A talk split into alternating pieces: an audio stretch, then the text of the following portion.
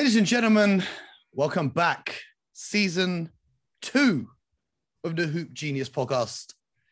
Mo Mooncey, BJ Armstrong, the best duo we've seen since Shaquille O'Neal and Kobe Bryant hit the NBA.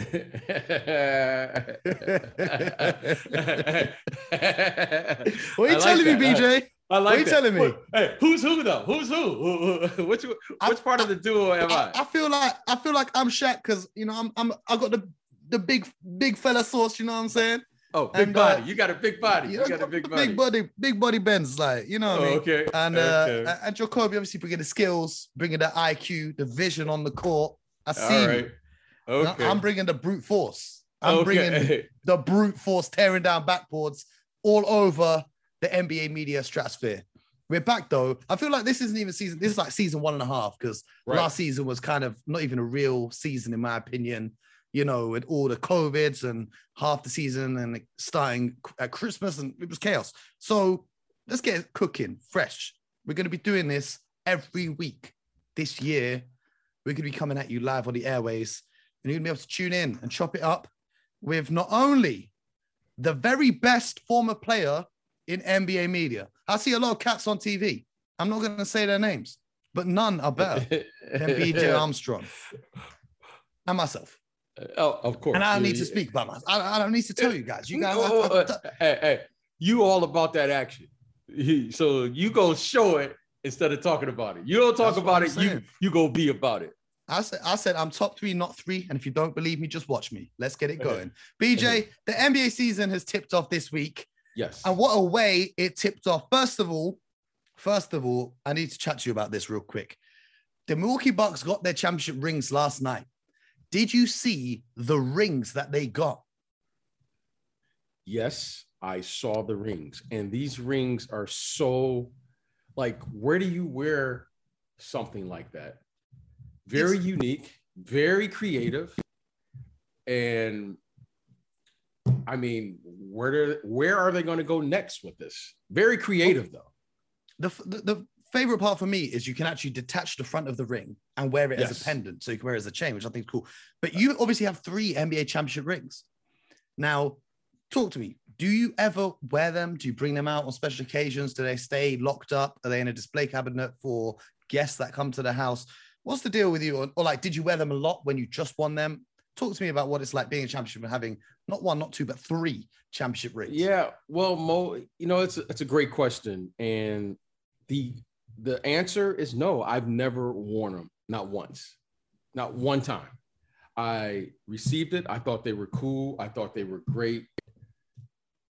I looked at it. My family looked at it. I took them to the safety deposit box, and they've been there ever since. That's Literally. crazy. Li- literally, I I have not seen those rings since 1990. When was the last one? 92, 93? I haven't seen them. You might want to check that they're still in that safety deposit box. yeah, I, I need to, I need to check. I really do. I I'm I don't wear any jewelry other than my wedding ring. I don't even wear a watch. And the thought or the idea for me to wear something that that's that gaudy and that big and a te- uh, uh, you know seeking that type of attention it's just not part of my personality so but every year i love to see what's next and every year they are topping one another with more and more diamonds and more and more added features and and I thought that was pretty cool though. I thought the design of the Milwaukee Bucks ring was pretty cool, and uh, I, I really liked it actually. With the significance of what is it like 360 carats because that's how many games they've won since that ownership group took over. and the Right. number of diamonds represents the area code for Milwaukee, and then there's a QR code on the inside. And if you scan it with your phone, you can watch the highlights from the championship run and stuff like that. It's very futuristic. I've got to give you credit though, because if I ever had an NBA championship ring, you would never see me not wearing it. I'm making sure the whole world sees that check. I'm going out in, in the morning. I'm going to get my coffee wearing a ring. I'm going Oh, to the office wearing the ring. I'm going out wearing. You couldn't tell me anything. I, I I have a little secret here. I'll share with our with our listeners and our audience. I make fun of everyone who wears their rings on television. oh, the big diesel.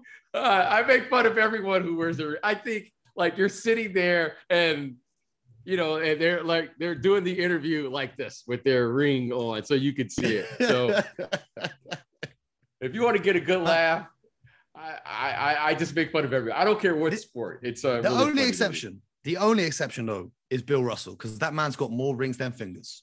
Can't Yeah, say he's got. 11. What is that? He has Yeah, 11, right? 11. 11. Yeah. And I just think it's really funny. I think it's funny that people wear their rings and you're, you're kind of showing, but you know what? You should be proud. It's, it's not something to take lightly, but to me, it's really funny. I'm like, you know, I was fortunate enough to play, fortunate enough to play enough times in my career to have won, not one, but multiple. So I feel very fortunate, but I never wear them at all. Which is your favorite though? If you if you the very if you first. The yeah, first. is that the one you'd keep if you could the first, yeah, yeah, yes. The, the the very first because it was all new. And watching a new champion is to me is one of the thrills of sports. And that's why I picked Milwaukee to win it this year because once you get that experience, the confidence that you get from winning and going through that experience as a group, and you're able to bring the core group back together, it's something changes. I, I, I wish I could tell you exactly what changes, Mo, but you could see the way they played last night with the level of confidence and the game slows down, the pressure, there's no more pressure there. Could they, would they? And but the very first one, Mo, was when I tell you it was a thrill of a lifetime, it was great because you didn't know what that felt like. You didn't know what to expect. You didn't know how you were going to react. And, you know, as a kid, I always watch and I go like, why is this person crying? Like, that seems like, yeah, why, why would you cry? You should be as happy. You should be trying to find the, the, the, the champagne to celebrate. But once you win, you're just overcome with all these emotions and the emotion of you know it means something to you in your life you know it's yeah you get paid to do it yeah it's just a game but more you realize your whole life has been committed to just that one little moment and i that when we won i had no idea and um whether it's tears or joy or whatever it is, it all comes out at once. And um, so that very first one is the one that means the most. Man, I would say I wish I knew what I felt like, but what I'm going to say to you is I will find out what that feels like. Yes. Whether I'm the GM, the scout, the damn TV reporter, I'm going to find a way to win a championship ring. And that's facts. No one can tell me otherwise. So we'll circle back to this conversation one day when you start making fun of me for wearing my ring out on public and out on TV. Yeah, you, make will all the jokes you want. yes, you, you will. Yes, But, you will. but let, let me ask you this. You know, I'm I, I've been watching a lot of boxing recently, right? You know, the Tyson Right. Furies of the world and all these other guys. And for me, I always look at this thing in boxing when the two guys are in the ring and they kind of have that stare down at the very start. Mike Tyson used to say he knew he won a fight when he was staring into his opponent's eyes and they wanted to look away, right? So you, it's a kind of a mind game. You've got the Right. psychological edge on your opponent. Now, you don't really have the equivalent of that in the NBA. But I was watching the banner being raised last night in Milwaukee and all the crowd going wild. Meanwhile, the Brooklyn Nets are there waiting to take to the court to get their season underway. How much of an advantage does that give the Milwaukee Bucks psychologically? Just seeing that championship banner going up and you know the fans going crazy and them thinking we got to do it again. Or does it have the opposite effect? And now Kevin Durant is going to unlock a whole nother level this season of he's had to watch them raise their banner. So now it's My- his turn. yeah, my experience with that, Mo, has always been the exact opposite. The other team has so much motivation. And whenever you give a team, at least in that era, bulletin board material, that's what we called it, it was very hard to overcome that. And just like playing in the NBA finals, the closeout game, especially at home, is the toughest game. Why? Because the NBA has all the confetti hanging above Mhm. in the in the rafters, which everyone can see. The champagne is sitting in the hallway for everyone to see. The commissioner is there in the building for everyone to see. and everything is there for the celebration. That's how I feel about that night. You know, the the crowd is there. We are the champions, and there's all this celebration, and it breaks up your routine of getting ready to play because you want to receive the ring and you got to shake the commissioner's hand. So for me, that first game, I lost every single game. I lost because the other team was sitting there going, "Oh, okay, they the champs," because mm-hmm. mm-hmm. your routine is all messed up. Now, what was interesting is Milwaukee. They did the exact opposite. I think Milwaukee, if this makes sense, Mo, they're playing, they're going to play this year with a chip on their shoulder because everyone's going, oh, they just got lucky last year and winning. Mm-hmm. Mm-hmm. And I think this year they want to prove that they can repeat and that it wasn't a fluke. Well, this is what I was saying. The other factor is the pressure's off them because before the past three or four seasons, there's always been the pressure lingering over. Oh, Matt Budenholzer can't coach the playoffs. Oh, Giannis can't get it done in the playoffs. Oh, Khris Middleton can't get it done in the crunch time. Now, they don't have any of those things lingering over them. So they've not got the pressure, but like you said, they still have the chip on their shoulder. I think it could be the perfect storm. And we can't not talk about it. We're going to talk about it quickly because we're going to talk about this guy a lot this year. I got a feeling. Giannis Antetokounmpo. Oh, now you called me during the game, and what stood out to me is you said he's in better shape, and I said, yeah, he looks less muscly. He looks less huge. Right. But my opinion, that's why his jump shot is going to take a leap this season. You saw how smooth the free throw routine was. He didn't take 10 seconds. He was getting them up in four seconds. You saw how confident he was with the pull up jump shots because what people don't realize is when you have the massive lat muscles and the massive shoulder muscles, it changes your positioning when you're holding the basketball. Therefore, it changes your shooting form. And that's, you know, there's a lot of players like Russell Westbrook, who I'm sure we're going to speak about shortly, if you look at Russell Westbrook's career, the more muscle mass he's added, the worse his jump shot has gone. So Giannis looking a bit slimmer and his jump shot looking a bit more fluid to me is scary hours for the league because he's still just as strong as before. He's just less stiff in the upper body, in the shoulders, and the lats area, and that shooting stroke is a lot smoother.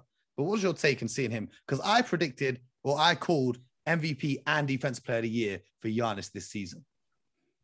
Well, Mo, what's scary for the rest of the league is that it didn't take two or three weeks, it didn't take two or three months for us to see what he was doing over the summer after winning an NBA championship. it took about two seconds to say he's a better shooter. Mm-hmm. His decision making seems crispier than mm-hmm. a year ago. He seems to be playing with more confidence, and the team seems to be playing with more confidence. And one of your favorite coaches, Coach Bud, seems to be coaching mm-hmm. with, with more confidence yeah. than he was a year ago. I think and he's taking my see, feedback on board. Yes, he had Mo. He must have a direct link to you and all of the podcasts where we're doing, because last night, Mo, he was the, the, the way the team played and led by Giannis.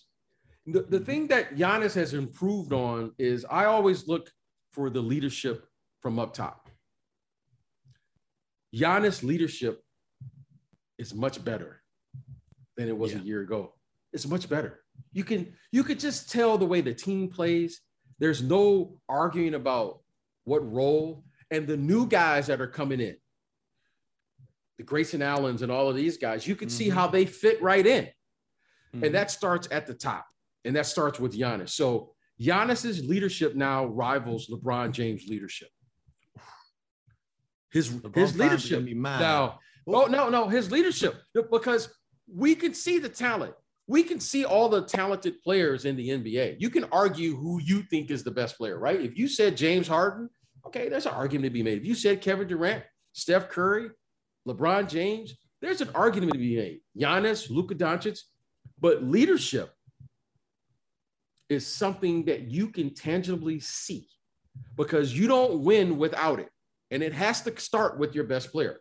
Giannis, now you can see the way his team played and how they responded, not only last year, but you know, in this one game, you can say, okay, Now he's playing the mental side of the game along with improving his jump shot, along with improving his free throw shooting, along with him. I saw a stat the other day that, that I go, wow, he's made more threes than Anthony Davis. I saw that mm-hmm. stat and I thought, I, I never would have th- I never would have thought that. So you could see how serious Giannis is about his game and his craft. And I'm just excited to watch this young man for the next five to seven to eight years because he's in his prime of how yep. good and how many championships he's going to attain during this, you know, next seven to 10 years or so. Giannis was, of course, named to the NBA's top 75 players of all time. Absolutely. We're going to drop our top 75 players of all time in a few weeks for the yes. fans. We're going to come out and drop those. We're um, just going to get the start of season out of the way first. I feel like I, if I was the NBA, I would have announced it around All Star Weekend rather than at the start of the season. Man, everyone's, you know, it's kind of getting lost in the mix a little bit. Like today, they announced a bunch right. of players, and I don't think the fans gave it the attention it deserved. But we move, and we're going to talk about another player who I believe should definitely be a lock for the NBA's top 75, but did struggle last night. Let's talk about the other game in the West Coast. The Los Angeles Lakers, of course, hosted the Golden State Warriors. LeBron James was looked very locked in before the game started, and he's aware of the mission and the group of players he's got to lead. But let's talk about the guy who pulled up to the arena dressed like he was the female character in Scooby Doo. Mr. Russell Westbrook. Now, I'm a big Russell Westbrook fan. I don't mean any disrespect. I just yes. weren't feeling the outfit. I'm a huge Russell Westbrook fan. I love the tenacity that he plays with, the grit, the determination. I'm happy for him going back home, living his childhood dream of playing in the Staples Center. But here in the UK, at four o'clock in the morning, the trending topic on Twitter was Westbrick because of his performance last night. BJ, you rang me very concerned about this Lakers team. Right. Very concerned about this Lakers team. I'm a bit concerned after watching last night because I thought that they would gel together significantly better than they appear to. Now, I know it's a long season and it's going to take time to get together, but I thought, you know, these guys, Melo, LeBron, AD, Westbrook, they've all played together before. They've played on multiple USA teams together, you know, and they're all veterans. They've all got very high basketball IQs and they'll get it together. But it appears it's going to take a while for them to get together. What's your take on the situation, in particular, Russell Westbrook? We can talk about the rest of the team in a sec, but we'll talk about Russell Westbrook first. Well, there are a lot of question marks, Mo. As you know, I, I have concerns. And my biggest concern with this team is defensively what can they do at this age? You know, LeBron James offensively, he's too good of a basketball player he's too incredible, incredibly gifted as a as a as a as a as a talent, just as a talent, to not do and have nights like he had last night, right? If he's making those type of shots, there's nothing you really can do. And mm-hmm. he understands that at somewhere on the floor, whether it's at the point guard position, the small forward, power forward position, wherever they put him on the floor, he's going to f- have an advantage every single night on the floor. Maybe not to the extent that he had, let's say, 10 years ago, but he's going to have an advantage on the floor. Mm-hmm. So for him to have, if he's shooting the ball well and making tough shots like that, he's going to have a third, he's going to have 30 point games. Now, the thing I'm most concerned about with this team is defensively. What can they do? Because speed and quickness is the one thing that declines with age. Offensively, hey, I, I love watching LeBron and these guys age because they play like I play now in the backyard with my kids. I'm, I just want to post up. I just want to, you know, I want to feel your body before I move, right? You know, there's nothing yep, I'm going to yep. do fast. You know, like my son's like, Dad, you're just bumping me. Yeah, well, of course, that's all I can do right now. Yep. so I offensively, Melo is going to be 50 years old, and I'm going to tell you this: Carmelo Anthony is going to be able to score from the mid range at 50, 60, yeah. 70 years old jab, in an NBA jab, game. And uh, jab, Hezzy, and, pull up. okay, I have no doubt about that. Anthony Davis will figure out how to score because he's too skilled as a seven footer not to. Russell Westbrook can overpower most guards, maybe not to the extent that he did, let's say, eight, nine, 10 years ago, but he could still overpower guards and, and, and overwhelm you with his athleticism. Where I'm concerned about this group is defensively, what can they do? What can they do? Because They're not getting any younger. And when you Mhm. don't, when you, the one thing that you have the ability to do when you're younger is to recover. Okay. Russell, LeBron, you know, not so much AD, but Carmelo and these guys don't have that ability to do that. Now, Well, ironically, if you ask me to predict which of those guys is going to play the least games, I'd say Anthony Davis. well, may- maybe because of the way he plays. Okay, but Mm-hmm. here's the thing you're playing against the Golden State Warriors. Now, they had Draymond Green, I believe, playing st- starting center, or no, no, Draymond Green played the power forward. They had um, uh, from UCLA. I can't, I can, I can see his face. I can't call his name right now. Starting at the It's- center, uh, It's that start of the season feeling where it's new face, new but it's Kevon Looney. Kevon Looney. Now, there should be an advantage for the Lakers on the offensive end and the defensive end. There should be. Okay. There should be. There should be an advantage. But the Golden State Warriors were scoring the basketball in the first quarter, in the second quarter, and then their bench got going. Mhm. Okay. Then their bench got going. Now, that was a concern to me. I'm really concerned about them. I think Russell will figure it out, but here's what Russell's going to have to figure out. And I think I, like so many other players who play with great players, understand this. When you play with a great player, like a Jordan, or in this case, a LeBron James, or Larry Bird, or Magic Johnson, you have to learn how to play and play off of those players. Now, Russell Westbrook is about to go through a stretch where he's never been through, where he's going to have to learn how to play through a great player like LeBron James. He's going to have to go through and learn how to play because they have to get Anthony Davis going. And that is going to be the struggle for Russell Westbrook.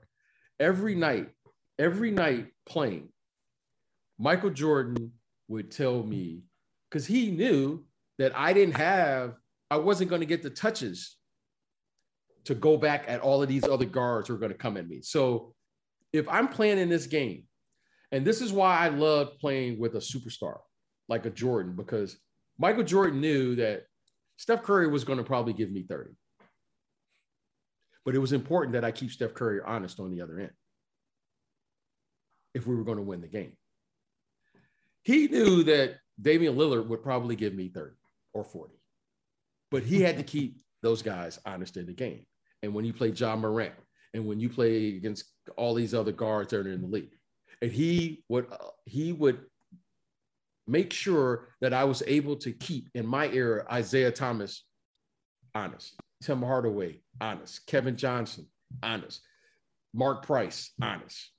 That's very important for because Russell has never had to do that in his career. That's what's happening. That's what happened last night. If if Russell was playing on any other team last night, you know what the headline would have been? Steph Curry had a triple double and Russell had six points. Mhm. Okay. This is now the one thing that I'm looking for for LeBron James now is how is he and Anthony Davis going to help Russell to get going to where he can find his space in this team? Because it was important for when you played with those guys, the Pippins and the Jordans and, and all those guys, Steve Kerr found his space. John Paxson found his space. Craig Hodges found his space. BJ Armstrong found his space. Trent Tucker, we all found the space where Jordan would help us and Pippen would help us because we didn't have an opportunity to come back at that guy. And Yeah. that's where Russell is going to have to figure out what's his space. And that's my concern for him. And because Russell is a very competitive guy. And if he doesn't find his space, this could go really sideways. So I heard an interesting little tidbit from uh, Zach Lowe earlier. He said last night Russell Westbrook set zero screens off the ball. Now, when you look at LeBron James teams, traditionally, LeBron James makes a killing off guards screening for him with that inverted pick and roll because he's such a talented passer And when he gets going downhill, no one can stop him. And he's, you know, he's elevated his shooting to the point where he's a pull-up threat as well. So look at how the Brooklyn Nets used Bruce Brown last season when they had him going in the screen role, but the smaller player setting the screen, or the smaller player setting screens off the ball. You know, you're setting an off-ball screen, and you know someone's curling off it or whatever it is. Maybe adding things like that to the offense for the Lakers is going to help Russell Westbrook because he's not going to be able to do what a you or a Steve Kerr could do in terms of finding their space and spreading the floor. And then when the superstar draws the double team, being there, I'm going to catch it, I'm going to shoot. I don't think Russell Westbrook can do that because well, he's not that good of a shooter. So I think they're going to have to find a way. And the other thing is, this is why I wanted to get on to Anthony Davis is if you're playing with Russell Westbrook, who went zero from four from downtown last night, four from 30 from field. He's not a prolific three point shooter. Now you're being forced to play him with a DeAndre Jordan in the starting lineup as well. Now, DeAndre only played 12 minutes, um, you know, which is cool. But I feel like to get the most out of Russell Westbrook, having Anthony Davis at the five would be the ideal situation because it just opens up the floor that much more to let him attack the inside like you know Russell Westbrook wants to do. Well, I think you make very valid points, Mo. However, LeBron James in 19 years has always played with the ball in his hands.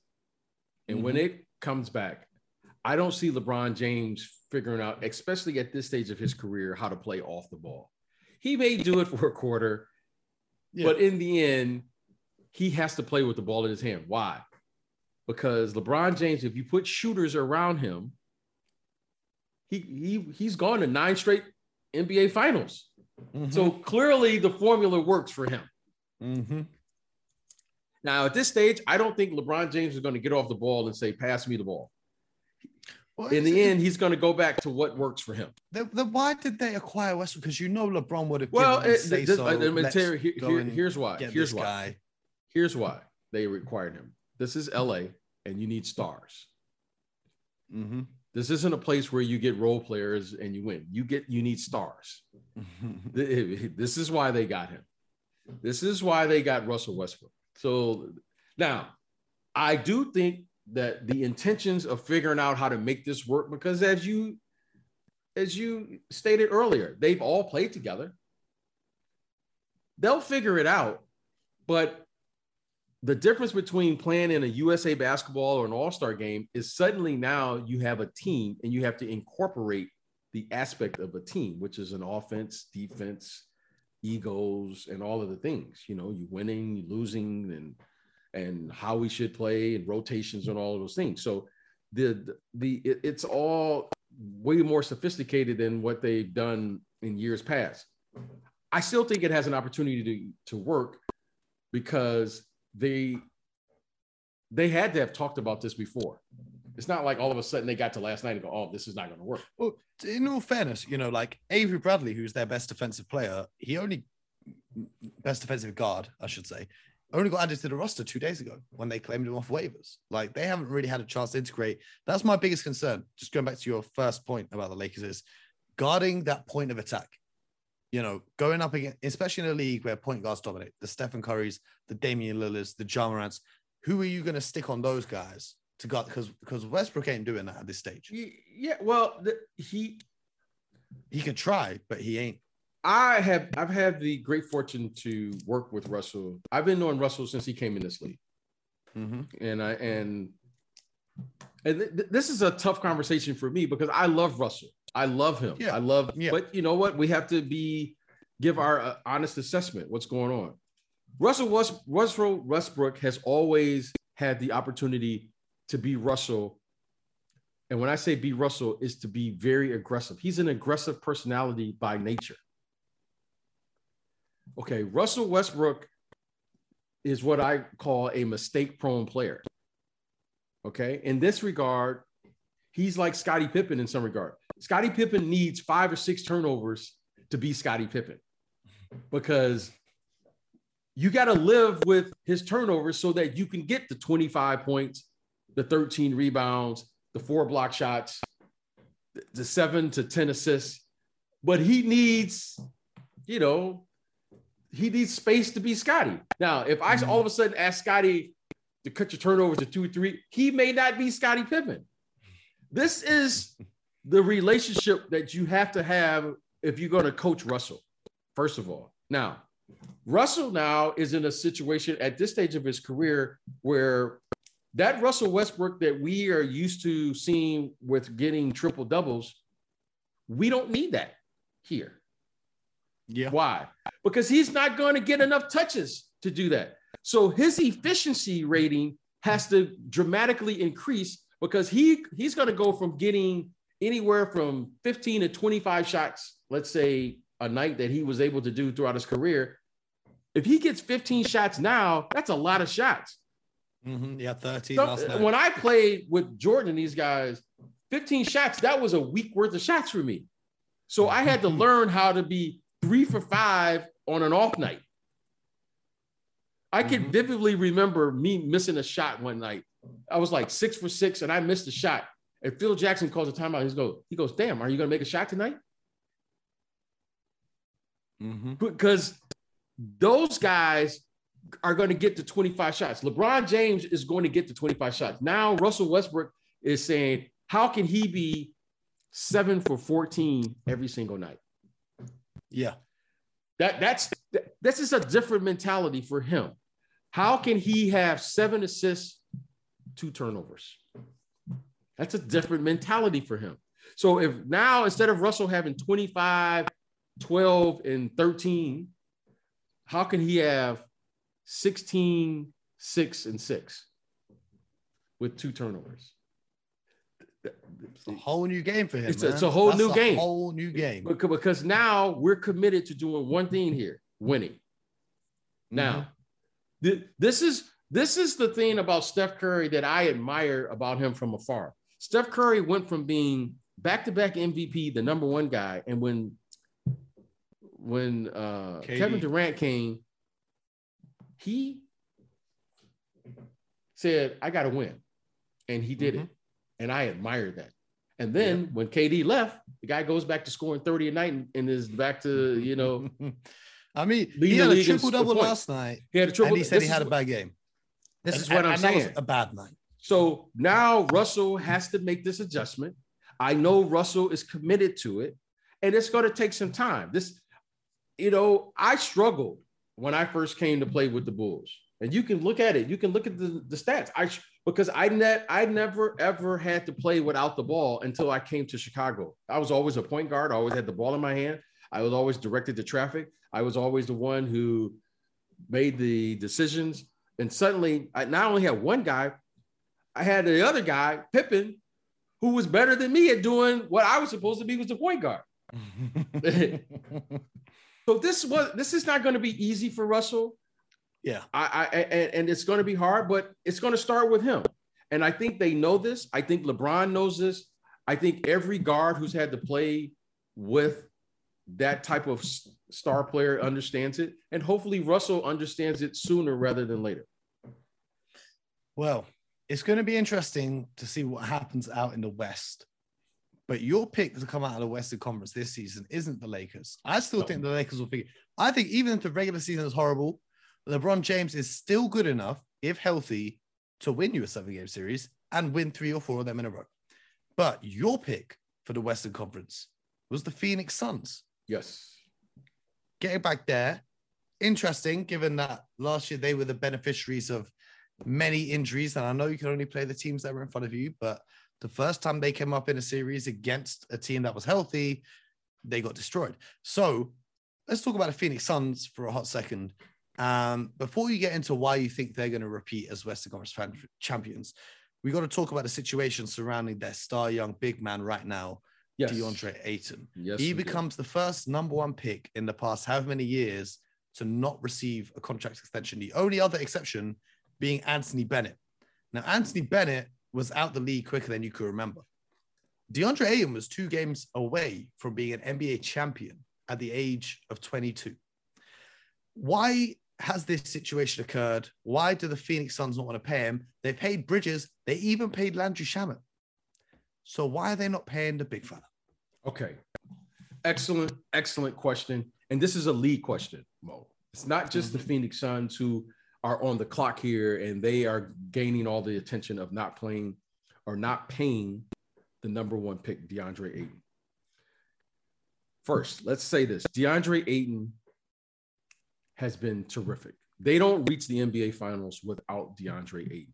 Okay. DeAndre Ayton last year, he guarded, okay, Anthony Davis, he guarded mm-hmm. the MVP, Jokic. Mm-hmm. And in the NBA finals, he guarded, which no one has figured out how to guard Giannis. Just on guarding Jokic, I have every defender in the entire NBA who's guarded Jokic for at least 15 possessions. Ayton has him shooting the second lowest percentage in the entire NBA. He only shoots 40% mm. when he's guarded by DeAndre. Yeah, Continue though. Okay. So all of those players, all of those three players in succession mm-hmm. are max players guarded by a player who arguably, or it's reported that he wanted the max. Yes. So without question, he is without question, DeAndre Ayton is somewhere in that category of athlete who is capable of not only playing but competing at the highest level versus these players. And without him, they don't get to the NBA finals. Now, the question begs to ask in the NBA is one question What is the effect of small ball in today's game? Okay.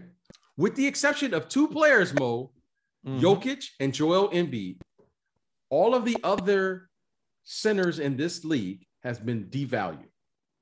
Yes. Okay. That's a fact, Mo. That's a fact. We are in the we, era. We see it with Rudy Gobert every year in the playoffs. Okay. Rudy Gobert. We can sit here and, and look at Rudy Gobert. Rudy Gobert is outstanding on one end of the court. And it's clear that he is multiple times now defensive player of the year. Last year, they had the best record in the league. Rudy Gobert loses to a team minus Kawhi Leonard in the playoffs because of small ball. Okay. Mm-hmm. So when you pay a guy in the NBA the max, he has to do one of two things, and you prefer that he does two things. One, mm-hmm. he has to affect your top line, which is put people in the seats. People mm-hmm. will pay to see Steph Curry. People pay to see Giannis. People pay to see Kevin Durant, LeBron James, so forth and so on. Or he has to affect your bottom line, which is he wins. Winning games. He wins games. He now, if you look at so, today's game, I want to just say this quickly. Yeah. DeAndre Ayton, you can make an argument he's an important part of putting together a championship caliber roster. But I would be interested to think, and clearly Phoenix has this, has to make this decision. What is the true value around the league of DeAndre Ayton? Because how many teams will actually build around DeAndre Ayton currently today? That to me is the value in which his team Ayton has to figure out and the Phoenix Suns has to figure out because right now there's only two bigs where you you're saying right now Jokic, which he's not Jokic. Joel Embiid, he's not Joel Embiid. So now what are you telling me? And that is the million dollar, literally the million dollar question that they've got to come to some agreement wherever that lands and they got to figure that out because small ball has affected the way we build teams today.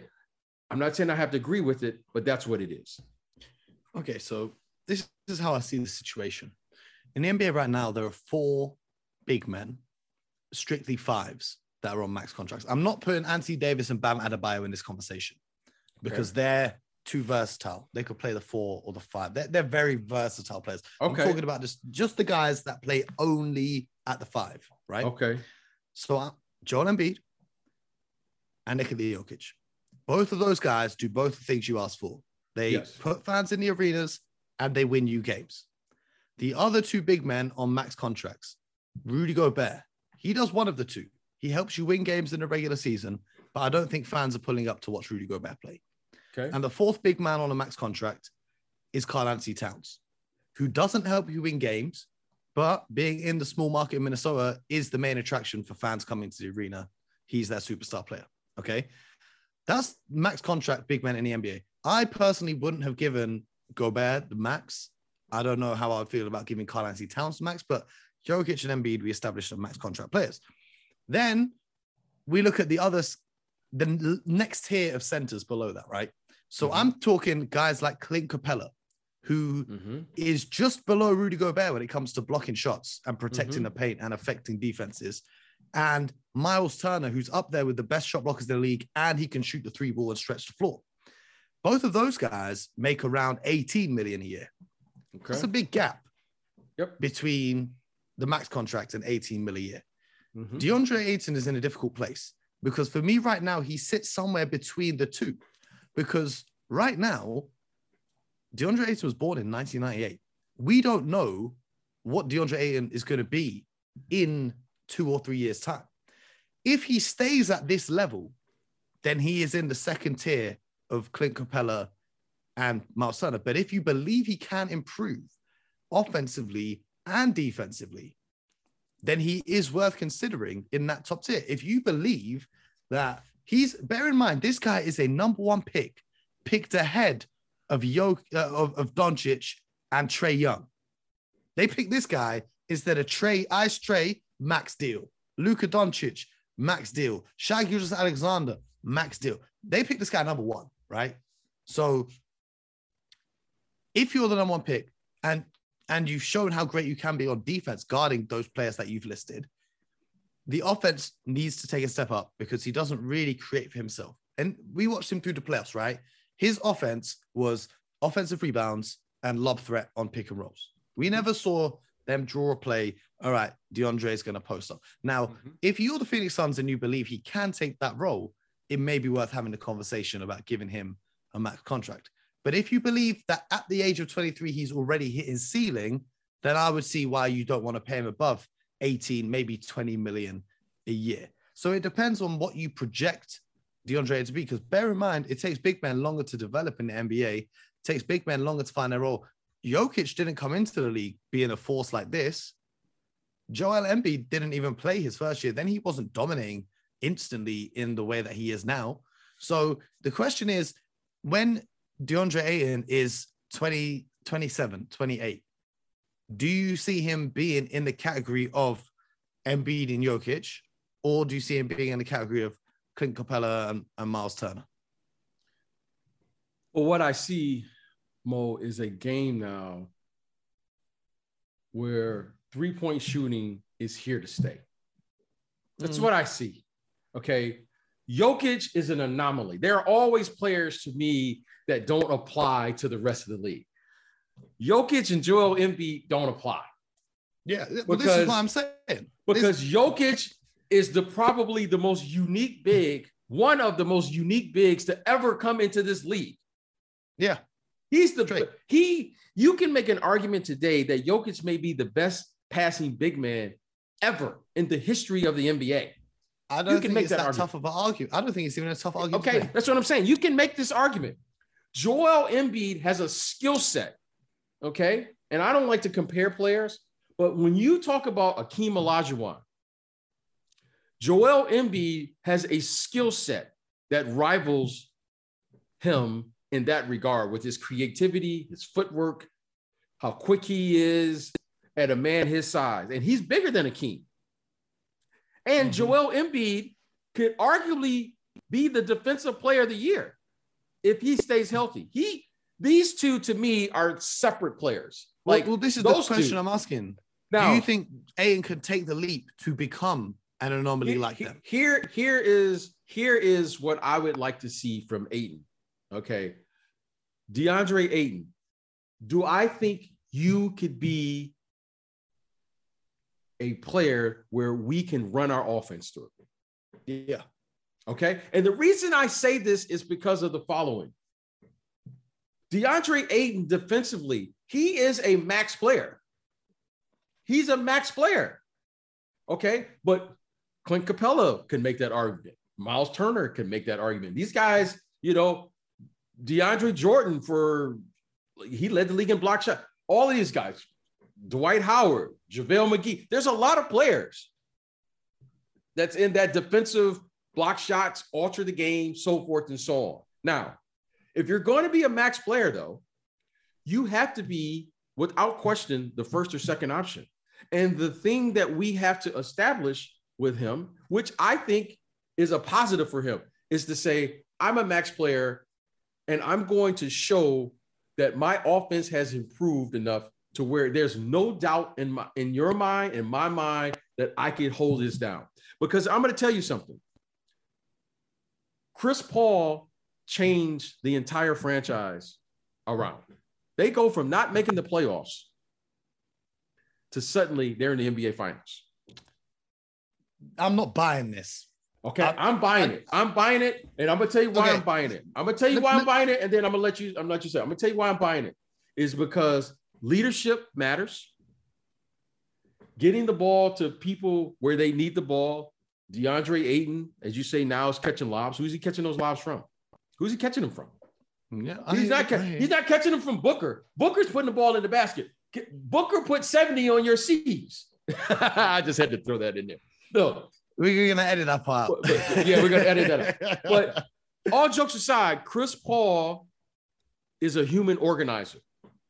Yeah. Say what you want to. He's, he, he's organizer. He he's he's done. He did the same thing with Tyson Chandler when they played together. He he's doing it now with DeAndre Ayton. Okay, he did it with DeAndre uh, Jordan. Jordan. He's he's this is nothing new to him. Tyson Chandler. Okay. I know DeAndre Ayton is just as good as those guys. Now, that's all I'm going to say about that. And then I'm going to let you talk because he made a difference to this organization. For them to go, and you're going to be a GM someday, to go from not making the playoffs to the NBA finals, that just doesn't happen. Mm-hmm. It just doesn't happen. Mm-hmm. Mm-hmm. And you got to give you got to give him credit. Whether it's and I'm giving him credit because Monty Williams deserves some credit, but Chris Paul had to go out there and do it. Okay, okay. and and and give those guys credit where, where you know you as you say as you say give them their flowers. Yeah, L- listen, I'm not saying Chris Paul didn't make it. Chris Paul made a huge impact. There's no denying that.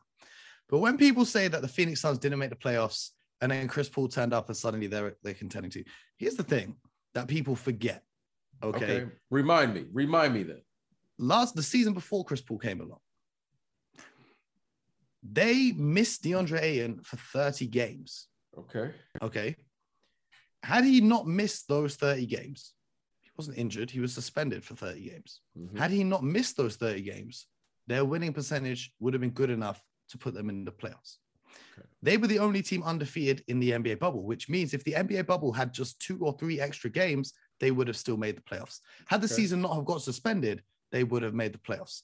The reason why the adjustment that they made, okay, was taking Devin Booker off the ball primarily from the days where he was dishing out 70 points in losses and bringing in a true point guard because before Chris Paul, they had Ricky Rubio. And you saw the impact of bringing Ricky Rubio in, letting Devin Booker play without the ball in his hand, being able to move off ball and then get to his spots and get his shots effectively and efficiently. That was the difference. So, had it not been for the pandemic, they would have been in the playoffs. And had it not been for DeAndre Ayton missing 30 games with a suspension, they would have probably been the fifth seed in the West. So, as great as the impact of Chris Paul, I just can't buy Chris Paul came in and turned this lowly franchise from the lottery to the finals. Like they were on the track to make the playoffs. Chris Paul made the difference between maybe being a first round exit and making the NBA finals. But when people talk about Chris Paul being the sole reason that the Phoenix Suns even got to the playoffs, I can't buy that. I think the coaching staff and the front office need credit for recognizing Mo, the successful positions put Devin Booker but, in. But, but we can't argue. But, but here, let's just argue the facts. That's what happened, though. Now, whether or not for circumstances, we can argue circumstances said coulda, woulda, shoulda, oughta. But what happened was they went from a team who never made the playoffs to Chris Paul getting to the finals. Now, you, can say what was going to happen, what we all project this could happen, but what this is what really happened. History will be history will say they went from a team that wasn't in the playoffs to the NBA finals and was two games away from winning it. That's what that's that's it. That's facts. Now Yeah. we can argue, well, the pandemic, we could argue, well, if he would have played, we could argue that. That's fun. We can all argue that. But let's also state what happened in between the argument so that the listeners can know what happened and what we think would have happened. Listen, Is that fair? Is that fair? Is that It- fair, Mo? Hey, Is that fair? I just I just have to make the point. Okay. Yes, okay, make the point. the rest of the team doesn't get the credit that they deserve. Like No, I'm all they for giving all Chris Paul his his his flowers and his credit because he's a great player. There's no questioning that he's a great player, and and he deserves a lot of credit. But the coaching staff, the front office, Devin Booker, Mikal Bridges, the impact of Jae Crowder joining the team, I, I DeAndre Ayton's development, But- they all deserve the credit, but, But- not from you, not not from you, but from what I see. But can we on say this? Can I say this about Chris. Paul? No one else gets credit. Just everyone just says, No, "Oh, Chris but I want to say this. I'm gonna say this about Chris Paul, and the reason I want to give Chris Paul his flowers. Mhm. Chris Paul gets drafted to a New Orleans Pelicans franchise. Somehow they turn that thing around. He goes to the Clippers. He goes to the Clippers. Mo, just stop me when I'm wrong, Mo, and I'll stop. He goes to the All LA Clippers, and they didn't get out of the first round, but they get No. there, and they turn that thing around. Lob City. Now, Mo, this is where I really, I always respected him, but I really gained respect for him. Mo, they drop him off. No, he goes to Houston, and they are literally what a game away. What is? Yep. Yeah, game Okay. six O- against okay. Golden State, Western Conference Okay. Finals. Okay, he gets hurt, whatever it is. But Mo, this is where I really mm-hmm. gained the respect for him. They Yeah. drop him and leave him for In dead gulag. in in Oklahoma. In Azkaban. No, Mo, raise your hand if you Mo had them making the No. playoffs. No, no, no. Mo, no, no, No, Mo, one no, no, one no one did. Okay, now everyone, no, this is where I said, oh, I got to give this kid credit. Now, if you do it once, okay, that's a shooting star. You do it twice, okay, guy had a you know two good games. Mo, now you got to say this is who he is. Now you don't go to Phoenix, and then it happens again, and I go, no, I, I can't say it's him. Mo, Okay, okay, okay, okay. I, I want to play a game right now. I, Please do. want to just do an exercise in demonstrating the power of narratives in Okay. sports storytelling. Okay, because you've just listed off a great run of career. That is amazing. Everything you've listed from New Orleans, the Clippers, ev- mm-hmm. everything, it sounds amazing. But how about we spin it like this? Now, okay. I just want to say this. Isn't I'm not saying this is what I, I'm, I just have to say this, okay? Chris Paul goes to the New Orleans Pelicans, and he's he's got some great teammates. He's got David West, Tyson Chandler, Peja Stojakovic. That's what- Every single one of his teammates won a championship except for him. He then goes to the LA Clippers and throws away multiple 3 1 series leads in the playoffs, Yes. turns over the ball in crucial moments down the stretch multiple times in Yes. game sevens to lose those series. Yes. Goes to the Houston Rockets and well, you can't fault him for being injured, but the other season he's with the Houston Rockets, there's clear chemistry issues with him and James Harden bickering and not playing together with the chemistry we know they were capable of playing. Yeah. And then he goes to the OKC Thunder, and yes, they surpassed expectations, but they were three minutes away from beating the Houston Rockets and getting revenge in that first round. And then with 40 seconds left on the clock, he turns the ball over, leading Okay. to the Houston Rockets getting the go-ahead basket. And then he Fair. comes to the Phoenix Suns and does a great job of leading them to the playoffs, getting to the NBA Finals. But it was the fact that he got locked up for four straight games by Jrue Holiday. Jrue Holiday had him in jail A for four first team games. all defensive player. Jrue. Holiday A first Holiday- team all no no uh, but also Jrue Holiday in a had him- first team all defensive player. No, no, no, no. And this guy- a player traded for Eric Bledsoe. No. uh, The player traded for. Eric Bledsoe. Locked did he up- or did he not no, make no, the first team all defensive? did he or did he just- not? Let me finish. Let me let me Okay. finish. Let me finish because because I'm just showing you how the narrative can change things, right? The player that they traded, Eric Bledsoe, four, locked Chris Paul up for four games, and cost them a championship. When else have you seen a team lose four straight games in the finals? Now I'm not saying like like Well, I've I, have seen that. I played in a. I played in the finals yeah, where but you- lost four straight games. You know, you, you gonna say Magic Johnson now lost four straight games? I mean, come on. I mean, come on. I'm, I'm just saying say that. I, I'm just saying no, Mo, you can't just it's- say. it's interesting to me how imagine you're a brand new NBA fan and you talk to BJ about Chris Paul and you talk to me about Chris Paul. You're gonna leave thinking, who the hell is this Chris Paul guy? Is he the best player of all time? Or is he No, just no. some any uh, chokers? Uh, I just know, I just, you know, I've got to respect Chris. All jokes aside, I've got a lot of respect for Chris Paul. And Chris Paul has been huge in the development of DeAndre Ayton's game. yes, he But- has. but- yes, he has. But Chris Paul signing that big contract is the reason they don't have the money to pay.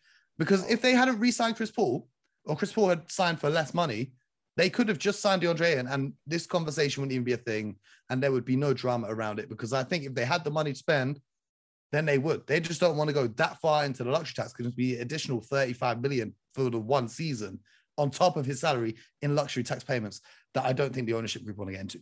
So it's just interesting to me how life works out and how narratives can form stories and whatnot. I, I, I agree. I But- get it. back to you know just going back to DeAndre Ayton because that's how this whole thing started.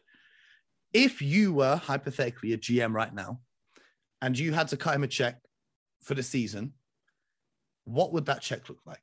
Would it be the 18 to 20 million of the Clint Capela, Miles Turner? Would it be max contract Well, money? I- I Where think- do you see I- him fitting? Because I I, think, think- he's awkwardly between the two categories. I think he is somewhere in between the max and wherever Karl Towns and those guys, oh, Turner, or Cat- whatever. Cat- Cat's on the max though. okay. What what I what I mean by that is I have Jokic and Embiid. I have Jokic and Embiid in a separate category. Then Yeah. the next you have Karl Towns and Miles Turner and those guys. But I think Town uh I'm I'm sorry, Gobert and uh Towns Karl Towns. in the next category. Okay. So I think he's somewhere in that category between Miles Turner, Clint Capela, Karl Towns, and, and Rudy Gobert. He's somewhere in Yeah. there. I feel He's you. somewhere in there. Now, now, do I think you can throw the ball to him and run your offense through him right now and say, just go to work, big fella, and carry me? Because no, he's he's not that.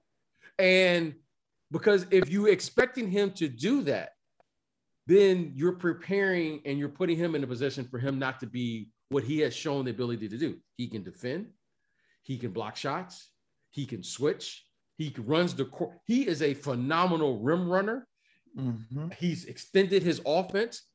I'm hoping that he shows the ability to be that guy. I really am. And I think he could do it. But what I know about today's game, okay, and I'm and this is basketball 101. You can't be a great big. I don't care what era. Kareem played with Oscar Robertson and Magic Johnson. Shaq played with Penny Hardaway, Kobe Bryant, LeBron James, Steve Nash. Shaq You played can't- everyone. You, you can't be a great big Mm. without having a great guard. Okay. Mhm. And, and and you can say whatever you want to about Chris Paul. Chris Paul is is a Hall of Fame player. No, no doubt, no doubt. Okay. And if you put DeAndre Ayton with LeBron James right now, or let him play alongside James Harden and these guys who are let let DeAndre Ayton play with Jokic right now. Let DeAndre Ayton play with Trae Trae Young and these guys who will be throwing them lobs, and he this this guy can play.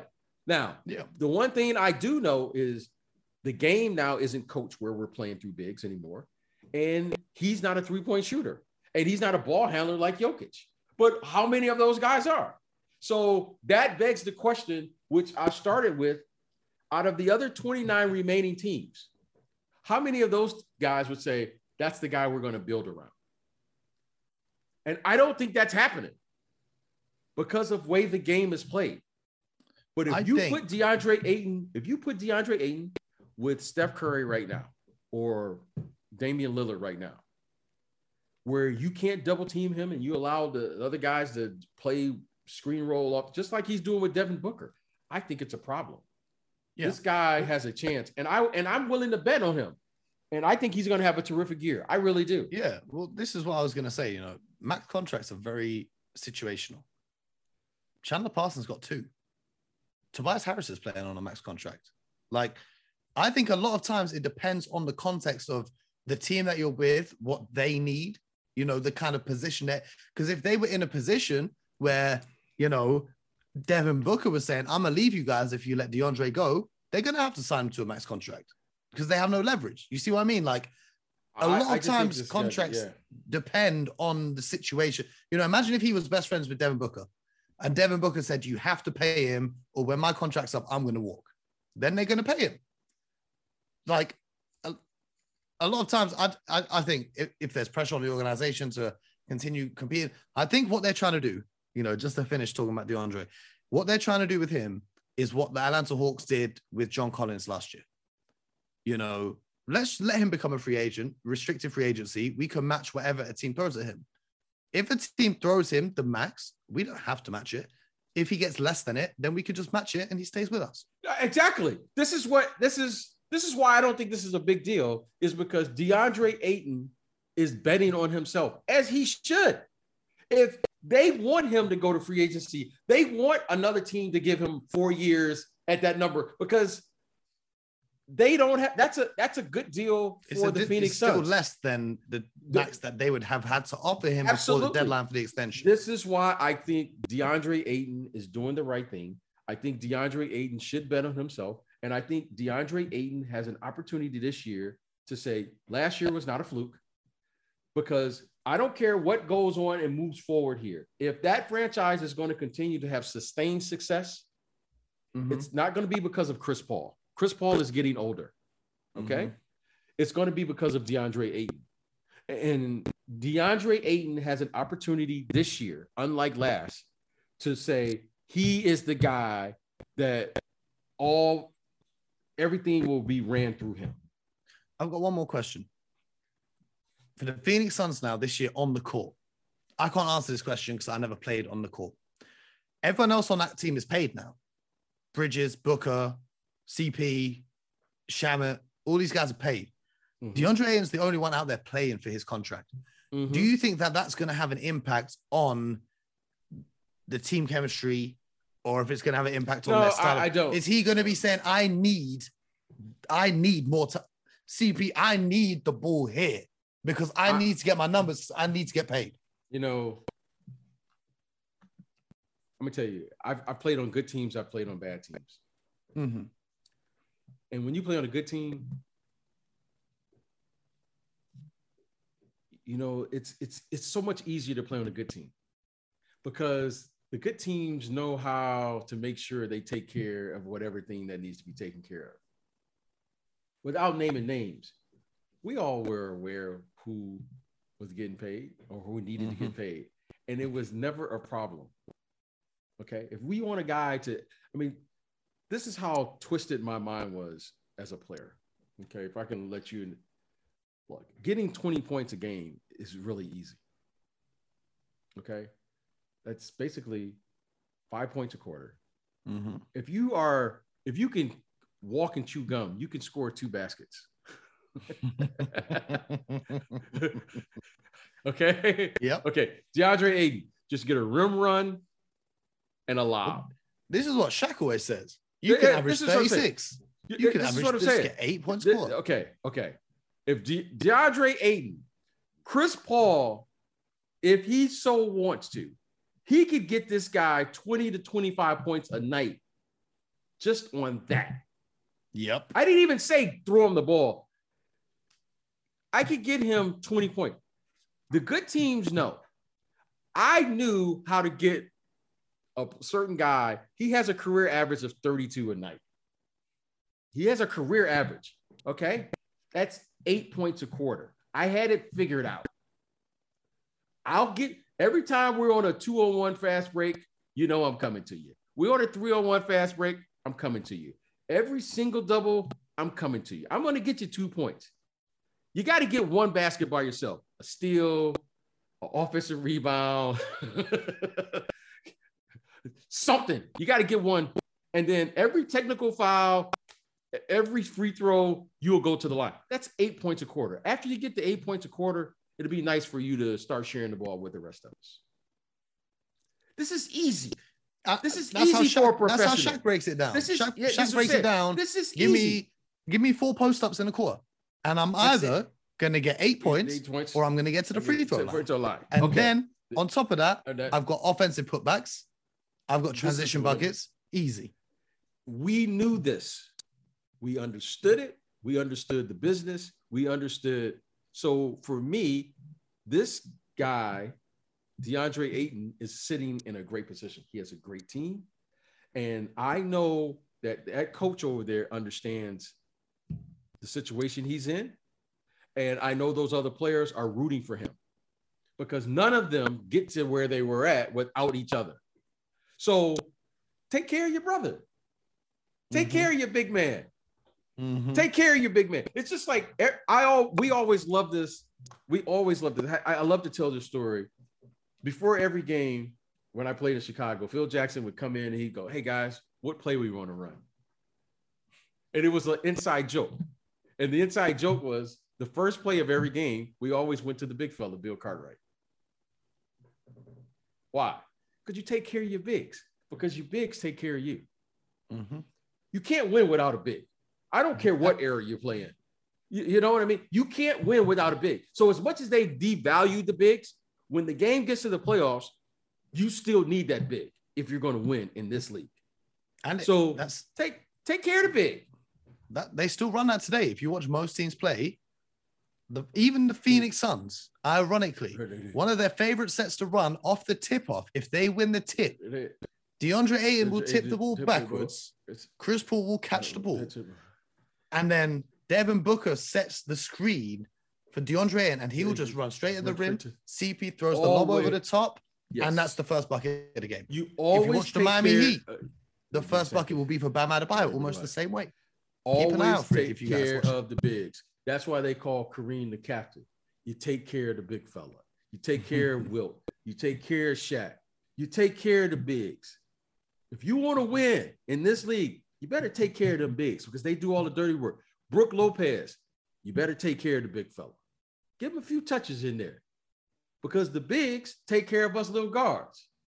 It's like in football, American football, the linemen do all of the work. Now, the running backs and the quarterback, they get all the press clippings and the, and the wide receivers, but the bigs got to take care of those guys. So let's take care of the big fella. I'm excited for him. I'm happy for him. I'm happy that he believes in himself. Because if you don't believe in yourself, why should the other team? They he could have taken what they offered him. He could have. I like the fact that he said, "No, I'm I, I know my value and I'm willing to play it out." That to me shows, and this guy's got confidence. He's got confidence. If you believe in yourself, why should I believe in you if you don't believe in yourself? Go for it, big fella. I'm rooting for you because I love bigs. I was just a I was just a little guy trapped in this body. But if you, if I could have played at any position, I want to I want to be one of the bigs. Those those guys, Pat Ewing and those guys, eh, man, those guys were. Hey, that's a physical game. I'm the same way.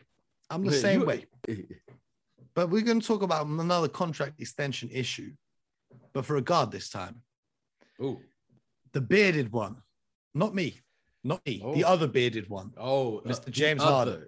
The the the other, you know, the one that people might not have heard of, James Harden, Yes. um, has opted not to sign a contract extension with the Brooklyn Nets. However, he says he doesn't plan on leaving. Now, most times when a player does this, is so they can get more money entering free agency from the same team that they've declined to do their contract extension with.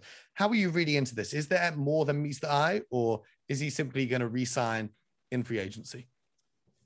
Well, you know, we talked about this, and I and I, I want to say this correctly.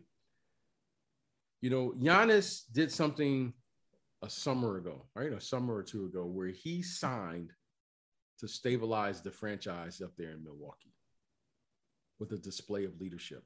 I'm going to be here. This is where I'm going to be. Now let's go play mm-hmm. there's a lot of themes swirling around Brooklyn. We talk about as great of the talent they've assembled up there in Brooklyn. we're talking more about everything they're doing off the court more than what they're doing on the court. And now it's be- I'm beginning to lose my patience with it. Okay. Because you have Kyrie Irving, an incredible player. James Harden, incredible player. Kevin Durant, incredible player. All in their primes. Go for it. Like, hey, go for it because you never know when you get this opportunity again. You never know. You know, you get an injury, you, ball doesn't look fall, at last year. Whatever, yeah, whatever, whatever. Injuries, Kevin. Durant's foot yeah, on the line. Like, Okay. Go for it. Some things you can't control. Kevin Durant, you steps on the line. Yeah, hey, man. Ball bounces the wrong way, something, but control the things you can control. And Kevin Durant and and and Kyrie Irving and James Harden stabilize your situation so that you can we can talk about you on the court. I want to talk about these guys on the court. I want to enjoy and to see if the game actually can change and these guys can actually win just playing offense. But I'm beginning to lose my patience with talking about every single thing off the court. because I just want to talk about the game of basketball. I don't want to talk Thanks. about what they're doing outside of the lines. And I'll, I'll give you guys. I'll give you guys a little I insight. just and that's and, and that's all I want to say about it. Let me give the people a little insight real quick. Before we start recording this podcast, BJ, we- we- what topic should we talk about? And we both said at the same time, I am so damn sick of talking about Kyrie Irving and Ben Mhm. Simmons Mhm. and them not playing basketball. Let's talk about basketball. So I Let's just, talk I just about it, yeah. the people to know. yeah, and, and I want to see James Harden say, you know what, this is where I want to be. And whatever happened in Houston, hey, they did what they had to do. Now let's go. Now let's go play. Now you got traded where you want to be.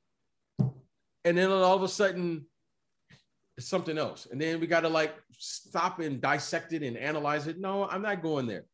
I just want to see James play basketball. That's what I want to see him play. I, would love to see him win a ring. I, I would love- exactly. like like for me, you know, I'm not a fan of the Nets. I'm not a fan of the Lakers, but I think Russell Westbrook, James Harden most definitely should be on the NBA 75 list. They're two of the best 75 players to ever live, if not two of the best 50 players to ever live, right? But in modern NBA conversations with fans or with media, they get so disrespected because they don't have a championship ring. And whether you buy into that or not, I would love to see those two guys win at least one ring each before Yeah, and, and and I just want to see him play. I just want to see him play, be One happy. of the best scorers we've ever seen. Yeah, I mean, this guy puts Ever. up incredible, incredible numbers, but I'm I've, I've lost all my patience now talking about everything. But I don't want to talk about what he's doing. On what he's doing off the court is what he does. But on the court, hey man, I love the guy. I love him. I've met James. I know James a little bit, but it's hard when we keep talking about everything but basketball. what does this mean? feel Mo? you. What does this mean? What I is he feel you. really saying? Is he going to be there? How are you going to build a team if you don't know who's going to be there? And this is this is what I said. Giannis, what he's doing, he understands. You know, everything stops and starts with him. And if you want to, if you want to be that best player, you have to take on that responsibility of what that means you know, you can keep saying, well, I'm going to wait and see what they're going to do. No, I am the franchise. This is what I love about the great players. They know and accept that responsibility and hold themselves accountable and vice versa. And that's the only way to do it if you're going to be on a championship caliber team, which clearly they have. But I think now it puts everybody in an uncomfortable position. And it's something they'll probably have to talk about for the rest of the year. What does this really mean? What if they lose five games? Does that mean he's out? Because everybody's going to say it now. So we'll Well, see. BJ, right now, there's someone out there listening to this podcast who isn't subscribed to this podcast. BJ, what does this mean? Well, this means you should be listening to Mo and BJ on this podcast. You need That's to be hitting means. the You subscribe be button. here. because we're talking straight buckets. We're talking straight basketball. No drama, no nonsense. We're talking about the beautiful game of basketball because that's what we do best. And we're going to be here rocking with you all season. So make sure you have subscribed right now. And that way you can be notified every time we drop an episode because you're rocking with the best. And it's only upwards from here. You're about to see some special stuff this season. Because Yes, it's about are. to be one of the best NBA seasons of all time. We're going to see history being made, 75 years. And given the 75 years, I'd love to this season, you know, maybe take a trip down memory lane in a few episodes and talk Right. about a few of the a few of the players that some of you guys listening who are new NBA fans might not be familiar with. We might be giving you some some little historical gems of knowledge as well. But as always, we appreciate you tuning in. We appreciate you rocking with us. If you have any questions for BJ or myself, don't forget, tweet me, Please. tweet BJ. Let us know. If you've got any feedback on the podcast, let us know. But more importantly than all of that, you guys know the vibes. Get buckets.